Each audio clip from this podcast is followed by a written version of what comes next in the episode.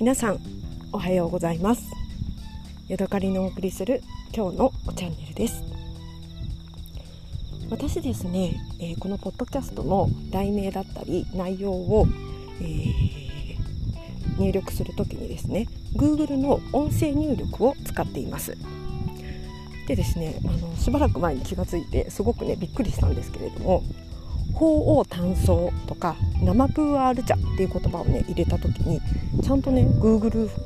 の音声入力がこの言葉をねあの上手に変換して入れてくれるんですよ。生プーアール茶とか鳳凰単層なんて普通の人が一生口にするようなない言葉じゃないですか。それなのにその言葉が漢字もねちゃんと変換されて、えー、一発で入力ができるのを見た時にねすごくねびっくりしました。そして、えー、ね、とっても嬉しくなりました、まあ、私が知らない言葉で Google 翻訳が Google 翻訳じゃない Google の音声入力が察知してくれる言葉ってまだまだたくさんあるんでしょうね、音声入力といえば私ねアレクサというあの Amazon の音声入力というのかな？音声であの操作できるものを使っています。で結構ねあのポッドキャストをかけてとか YouTube で誰々をかけてとか言うとねあの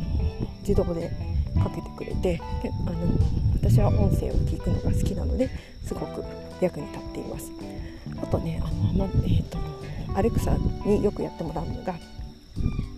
朝起きた時にニュースっていうとあのその日のニュースとか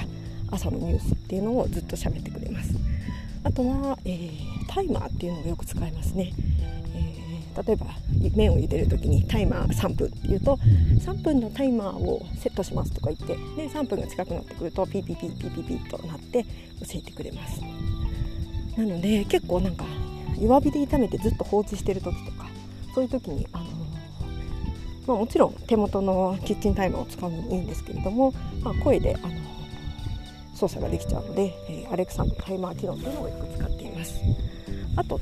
もう一つ使うのが、えー、計算計算機能ですね。で私、あのー、塩分量を厳密に測ってお料理をするっていうことをたまにするんですけれども例えば、えー、人間が食べて美味しいなと思う塩分量って0.6、0.7、0.8%ぐらいなんですね。なので 100g の食材に対して、えー、0.8g の塩を入れる。1kg の食材だったら 8g の塩を入れるっていうことをします。でその時に、えーと、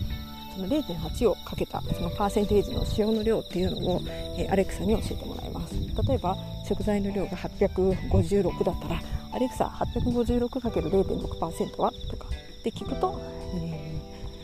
ー、857の0.6%は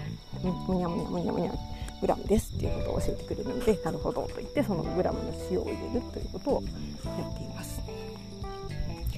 えー、今まではね、あのー、スマホの、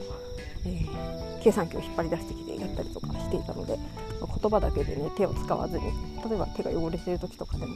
あの計算してくれるのでそれはすごく便利だなと思って気に入って使っていますね。あとはですね Google のあの、ね、Amazon プラグっていうのをしばらく前に買いましてでそれで、あのー、音声で、えーと、家電のねあの入り切りっていうのができるようになりました今はすごく単純で、えー、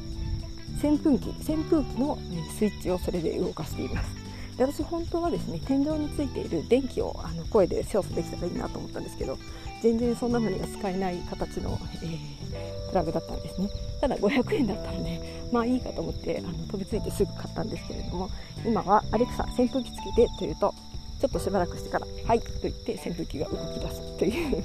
のを楽しんでいます。ただあのもちろん手で触った方が早い時とかもあるんでたまに忘れて手で触っちゃったりとかしてあのアレクサの意味がなくなったりもしますね。はいというわけで今日は、えー、Google の音声入力でお茶の名前が一発変換できて嬉しかったというお話と私がよく使う、えー、アレクサについてお話ししました。はいまた次回お会いしましょう。さようなら。